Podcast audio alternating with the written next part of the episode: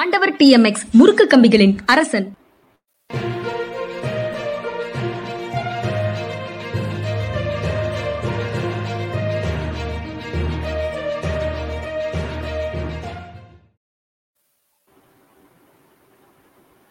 வணக்கம் இது மனிதா மனிதா. வணக்கம் இது யூட்டன் நான் ஐயன் கார்த்திகேயன் என்னோட ஜென்ராம் சார் ஜென்ரா மீடியாவுக்காக. சார் ஆ, சொல்லுங்க. என்ன ஞாயிற்றுக்கிழமை ஃபுல்லா நான் ஃபோன் பண்ணேன். என்ன பிரியாணி சாப்பிட்டு படுத்துட்டீங்களா? பிரியாணி சாப்பிட்டா குழந்தை தான் சார் பிறக்காது. காதெல்லாம் நல்லா கேட்கும். எடுக்கலையே போனே எடுக்கலையே. ஓய்வுல இருக்கீங்களா? பண்ணதே எனக்கு கவனிக்கலையே சார். சரி. பிரியாணி பிரச்சனை பெரிய பிரச்சனை ஆயிடுச்சு சார். பிரியாணி சாப்பிட்டா குழந்தை பிறக்காது. என்ன இங்க வந்து பிரியாணி சாப்பிடுறாங்கன்ட்டு. அதுக்காக வீடியோ போட்டதை நீங்க அதை தான் கிண்டல் பண்றீங்கன்னு நினைக்கிறேன். பிரியாணி சாப்பிடுறவங்க மக்கள் தொகையில பெருகி கொண்டே இருக்கிறார்கள் அப்படின்னு ஒரு பக்கம் சொல்றாங்க. இன்னொரு பக்கம் இப்படி சொல்றாங்க. எது எந்த பிரச்சாரம் உண்மை அப்படிங்கறதே தெரிய மாட்டேங்குது. அதான் இந்து இந்துக்கள் பிரியாணி சாப்பிட்டா தான் பிள்ளை பிறக்காதான். ஓ ஓ ஓ சரி. தம்மி தம்மி இந்துக்கலாம். அதே இப்ப கரெக்டா சொன்னா தெரியல. அன்னைக்கு கரெக்டா சொன்னேன். அதே உணவில் மீதெல்லாம் அந்த வெறுப்பை கக்கிறதுக்கான வேலைகள் போய்கிட்டு இருக்கு பார்க்கலாம் கிடைக்கக்கூடிய ஒவ்வொரு வாய்ப்பையும் பயன்படுத்தி ஒரு பகுதி மக்களை வந்து காயப்படுத்துறது அப்படிங்கிற ஒரு மனநிலைக்குள்ள வந்துட்டாங்க. இது மனநிலையா மன வேற எது வேற ஏதேனுமான்னு தெரியல. சரி ஓகே. அப்புறம் விஞ்ஞான ஊழல்லாம் கேள்விப்பட்டிருக்கீங்களா சார்? அடிக்கடி அரசியல் அரசியல் உலகத்துல அடிக்கடி பயன்படுத்தக்கூடிய ஒரு சொல் அது ஆனா இப்போ எந்த கான்டெக்ட்ல வருதுன்னு எனக்கு புரியலையே அதாவது சார். நாம ஆப்னு ஒரு ஆப் இருக்கு அது வந்து பாஜகவுடைய ஆப் அதை. வந்து வாஜ்பாய் அவர்கள் வச்சு வெளியிட்டாங்க ஆ. அதை சத்யம் டிவி எடிட்டர் அரவிந்த் அக்சன் வந்து எழுதி அதை வீடியோவாலாம் போட்டார் ஒரு. ஊழல்னு ஒன்று நடந்திருக்கு. அப்படின்னு சொல்லி அது என்னன்னு பார்த்தோம்னா அவர்கள் அவர்களுடைய கட்சிக்காக நிதியை பெறுவதற்காக. அந்த ஆப்பை உருவாக்கியிருந்தாங்க. அந்த ஆப்பின் உருவாக்கத்தின் வழியாக அவங்க வந்து அவர்கள் கட்சிக்கு நிதி வாங்குறதுங்கிறது ஓகே. ஆனா அதுல அரசு திட்டத்தின் பெயர்கள் இருக்கு. ஸ்வச் பாரத் அப்படின்ற பெயர் இருக்கு.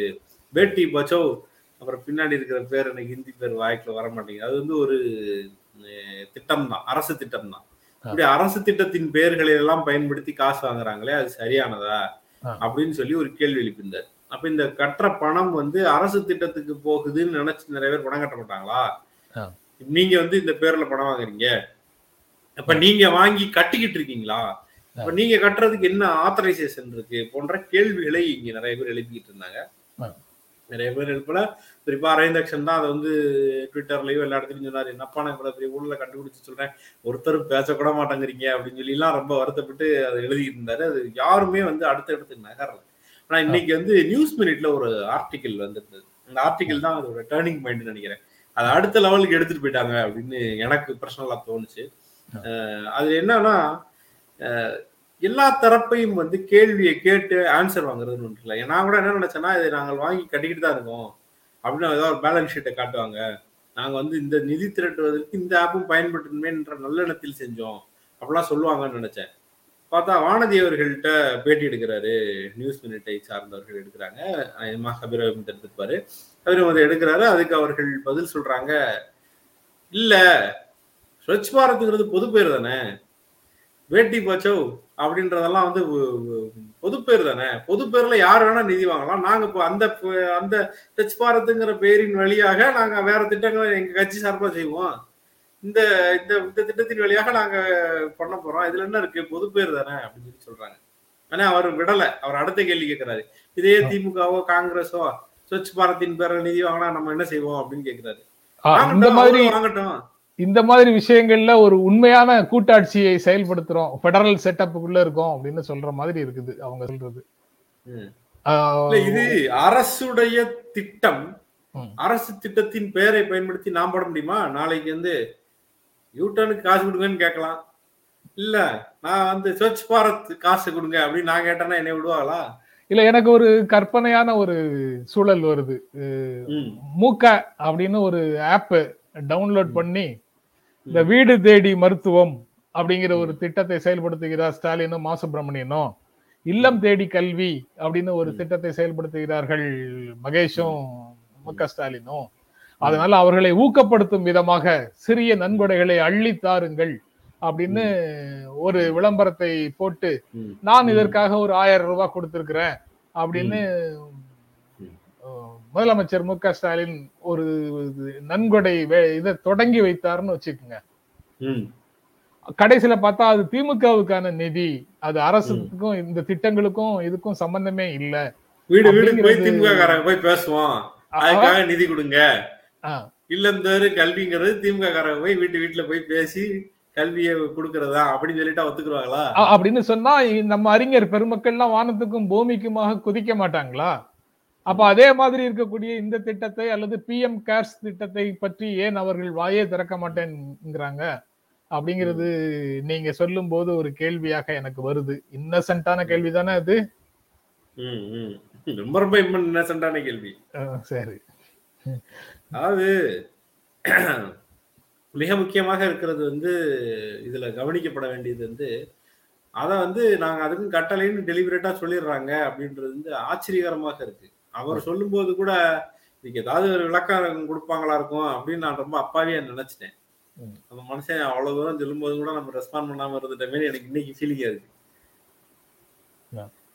இது எந்த அளவுக்கு போகுது பாருங்க. அப்ப எனக்கு வேற எல்லாம் நடந்துச்சு. சரி இதுக்கு போய் என்னது டென்ஷன் ஆயிட்டு? பிஎம் கேர்ஸோட நிலைமை என்னன்னே நமக்கு தெரியாது. மக்கள் பணம் கொடுக்கலையா? அது அரசுடைய இதுதானா? இல்லையா? அதுக்கு என்னன்னு ஒண்ணும் தெரியாது. அது சம்பந்தமா ஆர்டிஐ கேட்கும்போது தானே சொன்னாங்க. இதுக்கெல்லாம் பதில் சொல்ல தேவையில்ல. இது அரசு இதுக்குள்ள வரலைன்னு சொன்னாங்கல்ல. அப்படித்தானே சார் சொன்னாங்க? ஆமா ஆமா. அரசு இதுக்குள்ள வரல. ஒரு அரசு அதிகாரி அதை நான் பொறுப்பாக பாத்துக்கிறேன் அது தனிப்பட்ட முறையில கேட்டுக்கொண்டதற்கு இணங்க அப்படின்னு அவர் சொல்றாரு. அப்படின்னு சொல்லிட்டாங்க.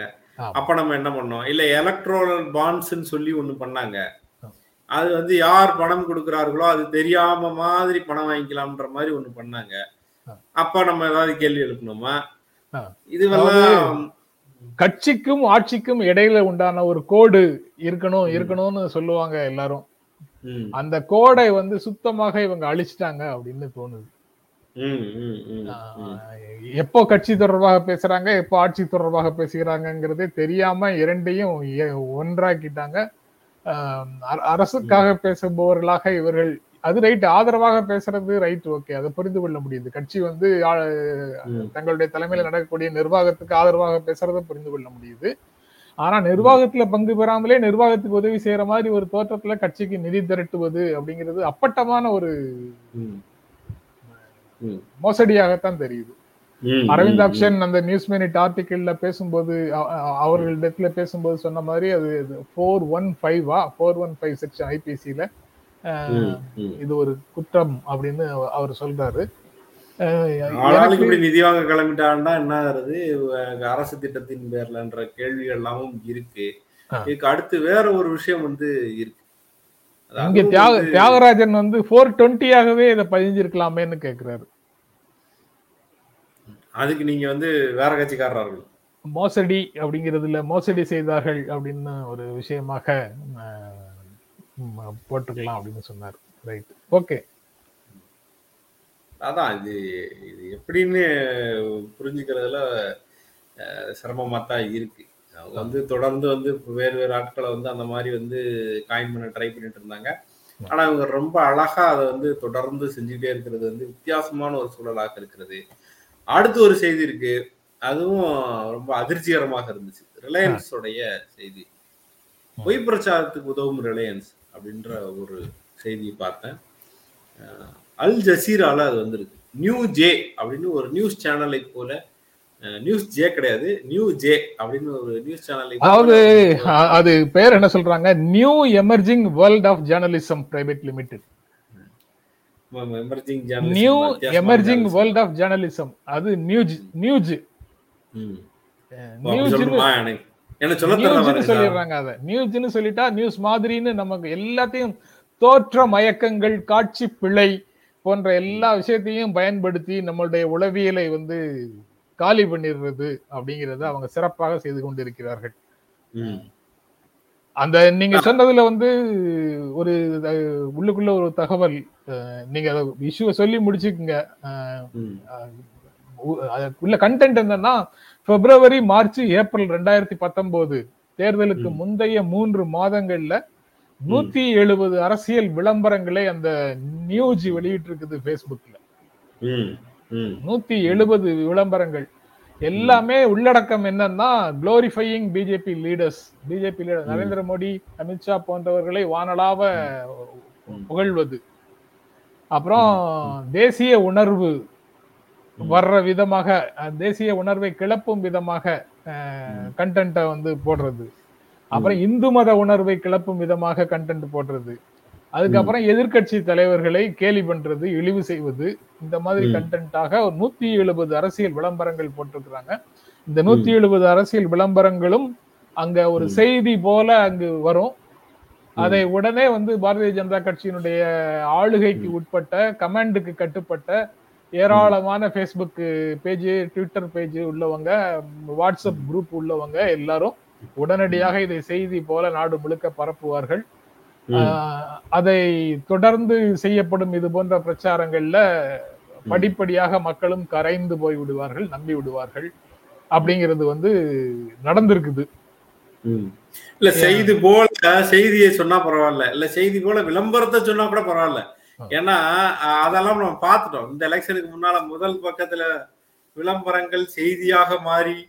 அதுல ஒரு கட்சியை பற்றிய திமுகவை பற்றிய மிக மோசமான வர்ணனைகள் எல்லாம் ஒண்ணு தொகுத்து செய்தியை போல அதை வெளியிட்டாருங்க. எலெக்ஷனுக்கு முத நாள்னு நினைக்கிறேன். என்னுடைய நினைவு ஆமா, சரியா முதல் இருக்கிற நாள். பட்சத்துல.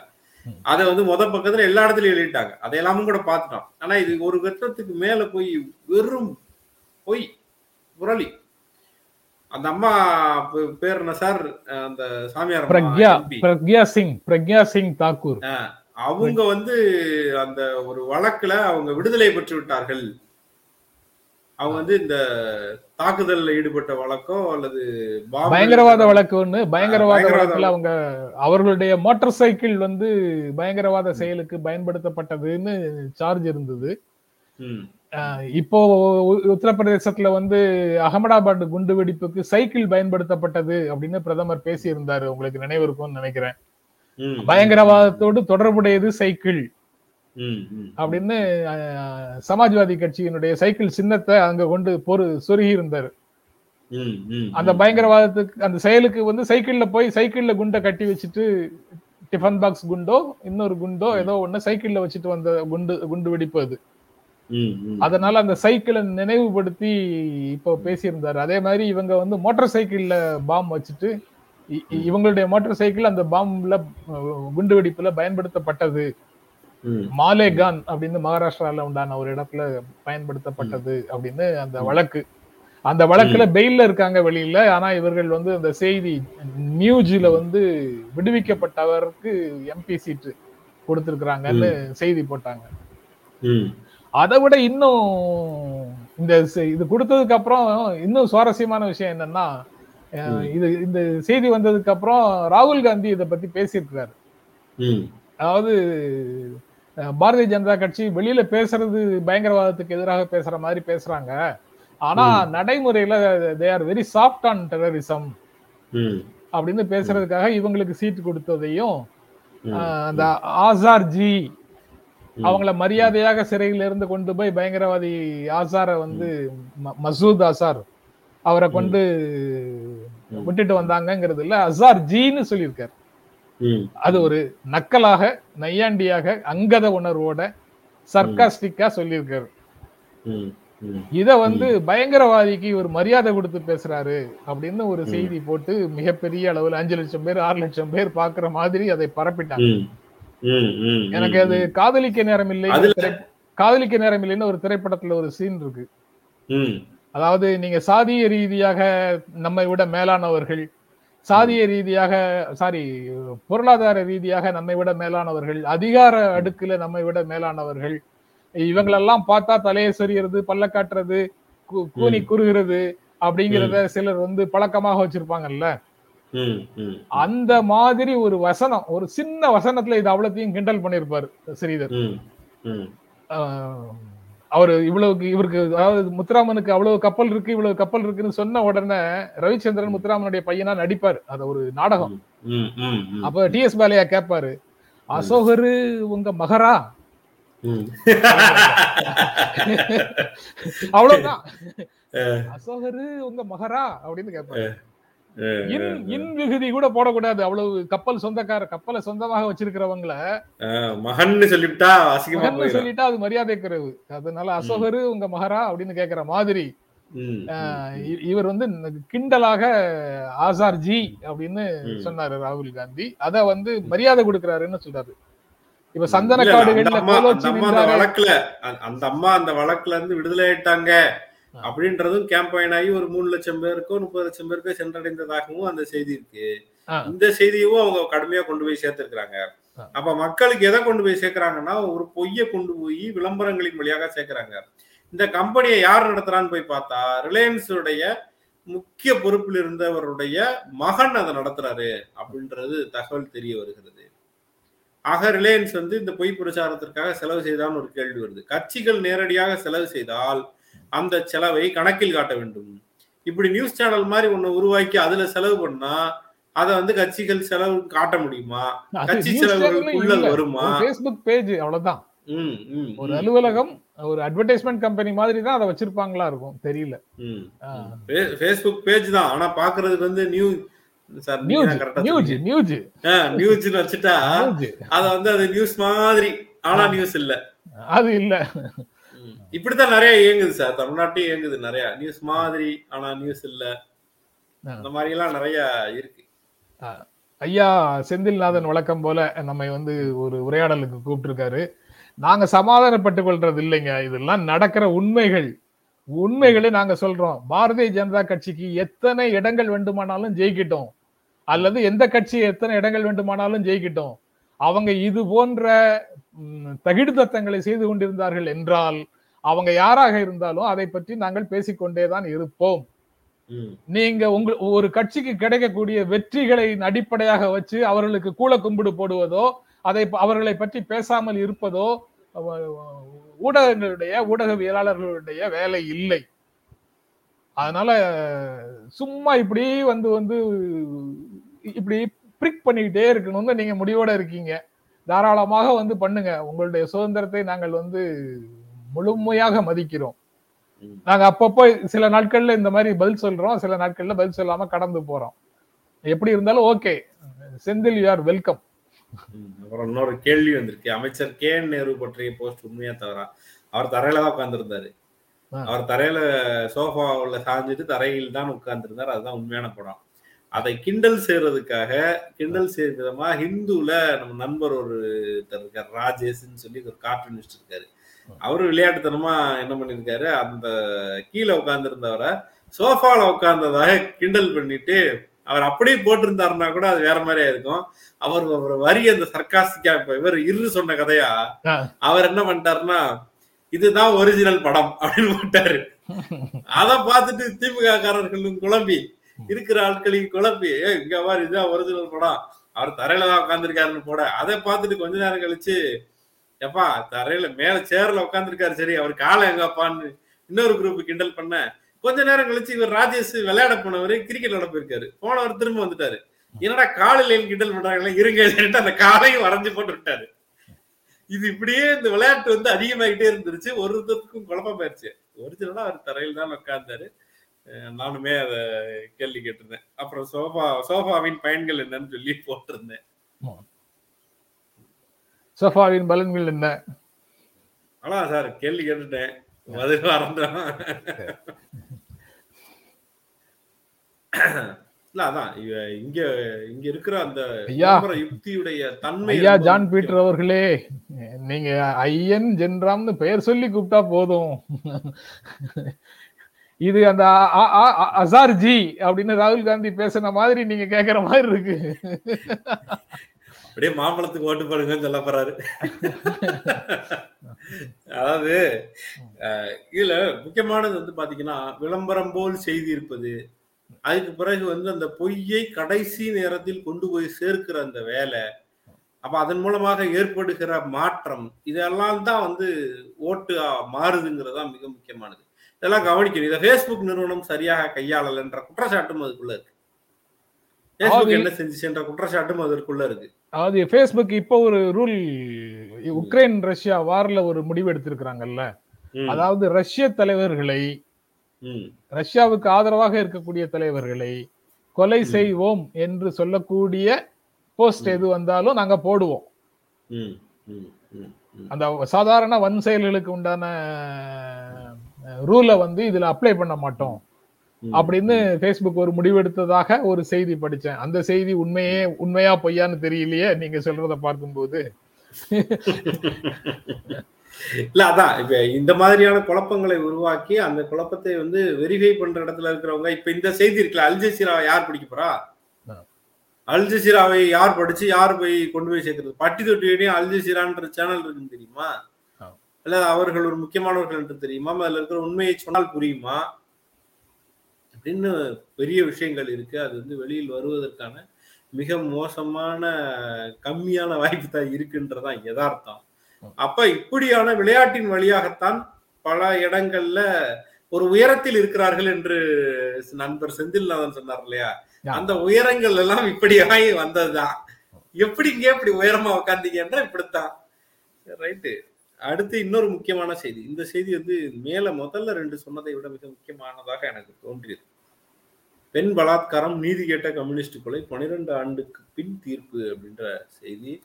இவர் பேர் வேல்சாமி கம்யூனிஸ்ட்காரரு. இவர் வந்து என்ன நடந்திருக்கு அப்படின்னா முதல்ல ஒரு கந்து வெட்டி கொடுக்குற ஒரு கும்பல் இருக்கு. கந்து வெட்டி கொடுக்குறார்கள். ஒரு கூலி தொழிலாளிக்கு கொடுக்குறாங்க. அதுல என்ன இஷ்யூ ஆச்சா? அவரால் கந்து வெட்டி முழுமையாக கட்ட முடியலையா? அது மாதிரி என்ன இஷ்யூங்கிறத பற்றி விவரணை இல்லை. அதன் வழியாக அந்த கூலி தொழிலாளருடைய மகளை தூக்கிட்டு போய் பாலியல் வன்கொடுமை செய்கிறார்கள் அந்த விஷயத்திற்காக இந்த விஷயத்தை கேள்விப்பட்டு ஒரு கம்யூனிஸ்ட் போய் போலீஸ் ஸ்டேஷனை அப்ரோச் பண்ணி கம்ப்ளைண்ட் பண்ணணுன்றதுக்காக போறாரு. அவர் தான் வேலுச்சாமி வேலுச்சாமி போலீஸ் ஸ்டேஷன்ல இந்த மாதிரி இந்த மாதிரி கந்துவட்டி கும்பல் வந்து கூலி தொழிலாளரை கொடுமைப்படுத்தி அவர் பெண்ணை வந்து பாலியல் வளர்க்க செய்திருக்கிறது அப்ப வல்லுறவுக்கு உட்படுத்தியிருக்கிறது என்று போய் கம்ப்ளைண்ட் பண்றாரு. கம்ப்ளைண்ட் பண்ணிட்டு ரிட்டர்ன் போகும்போது அந்த கும்பல் இவரை கொலை செய்கிறது. அப்போ கந்துவெட்டி முதல் தவறு பெண்ணை பாலியல் பலாத்காரம் செய்தது இரண்டாவது தவறு மூன்றாவது தவறு அதற்காக நீதி கேட்டு சென்ற கம்யூனிஸ்ட் வேலுச்சாமி அவர்களை கொலை செய்தது. இவ்வளவு வேலையிலும் செய்திருக்கிறார்கள் அவர்களுக்கு தண்டனை பனிரெண்டு ஆண்டுகளுக்கு பிறகு இரட்டை ஆயில் உறுதி செய்யப்பட்டிருக்கிறது.